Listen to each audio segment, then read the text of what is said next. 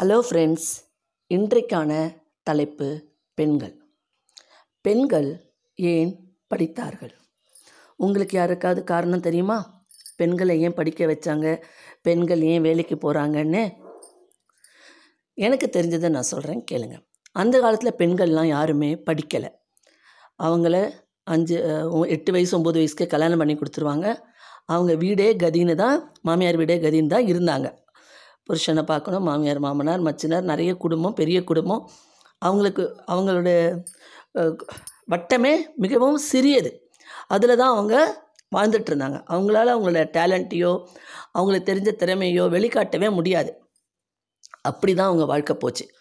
ஒரு சில காலகட்டத்தில் ஒரு ஒரு ஏதாவது அந்த குடும்பத்தில் அந்த பெண்ணோட கணவர் இறந்துட்டார்னா அவங்களும் அவங்க குழந்தைகளும் மற்றவர்களுக்கு பாரமாக தெரிய ஆரம்பித்தார்கள்.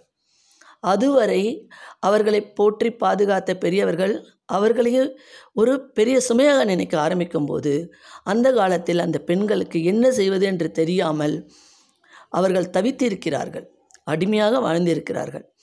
அதையெல்லாம் புரிந்து கொண்ட புரிந்து கொண்டதன் விளைவுதான் நமது பெற்றோர்கள் பெண்களை படிக்க வைக்க ஆரம்பித்தார்கள். பெண்கள் இப்போது அடையாத ஃபீல்டே கிடையாது. சாதிக்காத ஃபீல்டே கிடையாது. எல்லா ஃபீல்டுலேயும் சாதிக்கிறாங்க. அவங்க எல்லா இடத்துல போனாலும் சக்ஸஸ் தான் பெண்கள். அவங்கள வந்து நம்ம ஒரு குறையுமே சொல்ல முடியாது. படிப்புன்றது பெண்களுக்கு ஒரு செல்ஃப் ரெஸ்பெக்ட் ரெண்டாவது ஒரு தன்னம்பிக்கை தைரியம். அவங்க அதை வச்சுக்கிட்டு சாதிக்க முடியும். எனக்கு தெரிஞ்சு என் ஃப்ரெண்ட்ஸை இப்போ இந்த காலகட்டத்தில் கூட எனக்கு தெரிஞ்சு நிறைய ஃப்ரெண்ட்ஸ் அவங்க ஹஸ்பண்ட் இறந்த பிறகு தான் வேலைக்கே வந்திருக்காங்க.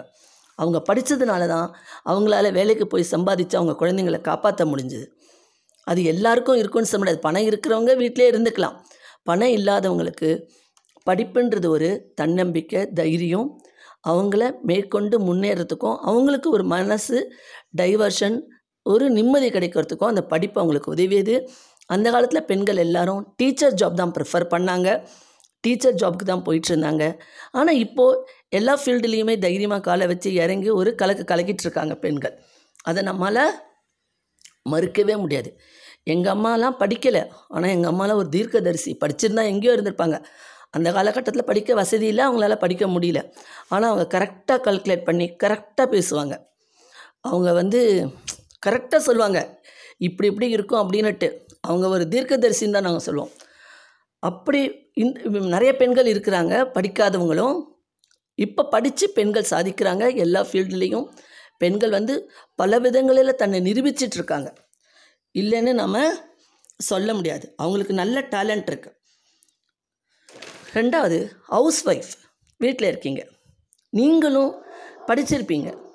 உங்களுக்கும் திறமை இருக்குது உங்கள் பசங்க கொஞ்சம் பெருசாயிட்டாங்க.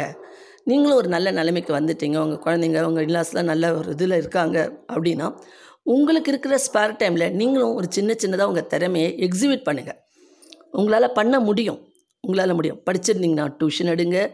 உங்கள் சிலருக்கெலாம் கைத்திறமை இருக்கும். அதாவது ஒயர் பின்னுவீங்க. மணிலேயே சிலர்லாம் வேலைப்பாடுகள் செய்வார்கள். சிலர் வந்து சமையலில் எக்ஸ்பர்ட்டாக இருப்பாங்க. சிலர் ஸ்வீட்ஸ் நல்லா செய்வாங்க. உங்களுக்கு என்ன முடியுமோ சின்ன சின்னதாக உங்கள் லெவலில் நீங்களும் உங்கள் வீட்டுக்கு சப்போர்ட்டாக இருங்க.